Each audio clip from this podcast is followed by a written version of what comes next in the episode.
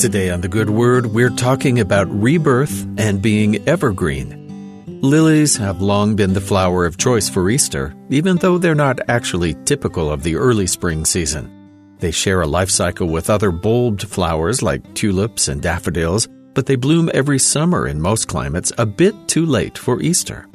And though lilies aren't native to the Holy Land, their delicate white blooms symbolize the purity and hope of the season. They also die and regrow every year from the buried bulb, hinting at the resurrection in their growth as well. If it were up to me to choose the botanical representation of Easter, though, I think I would lean toward a coniferous tree. But evergreens are already spoken for in the symbolic calendar, and I'm afraid they're not very unique to the vibrant spring landscape. In the winter, when they're the only living thing, a pine tree makes sense as the central bouquet of the holiday. This everlasting nature of fir trees is what makes them appropriate for Easter as well.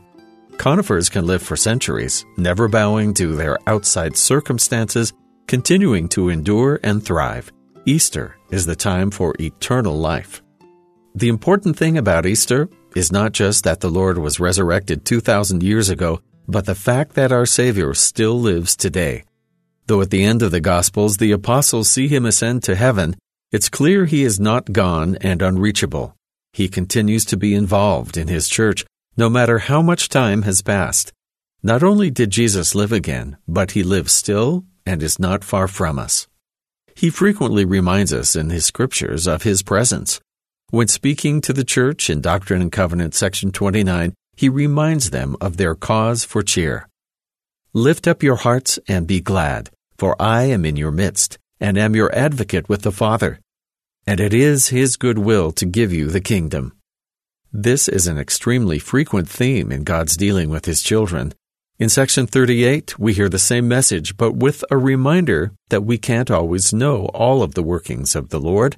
Sometimes we just need faith. But behold, verily I say unto you that mine eyes are upon you. I am in your midst, and ye cannot see me. The Lord has many titles that communicate His power and the role He plays within the plan of salvation. Only He is able to claim that He lives, not just lived and died, but continues to live. Because of His resurrection and eternal life, He can act as our intercessor, as we're reminded in section 110. I am the first and the last. I am He who liveth. I am He who was slain. I am your advocate with the Father.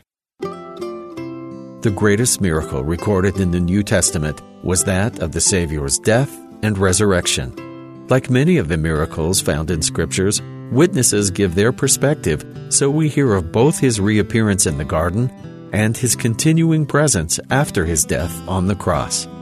The Lord Jesus Christ lives today in the perfected flesh as he continues to lead his church as he did during his mortal ministry. That's the hope we carry in our hearts as Christians, and that's what's at the heart of Easter. And that's the good word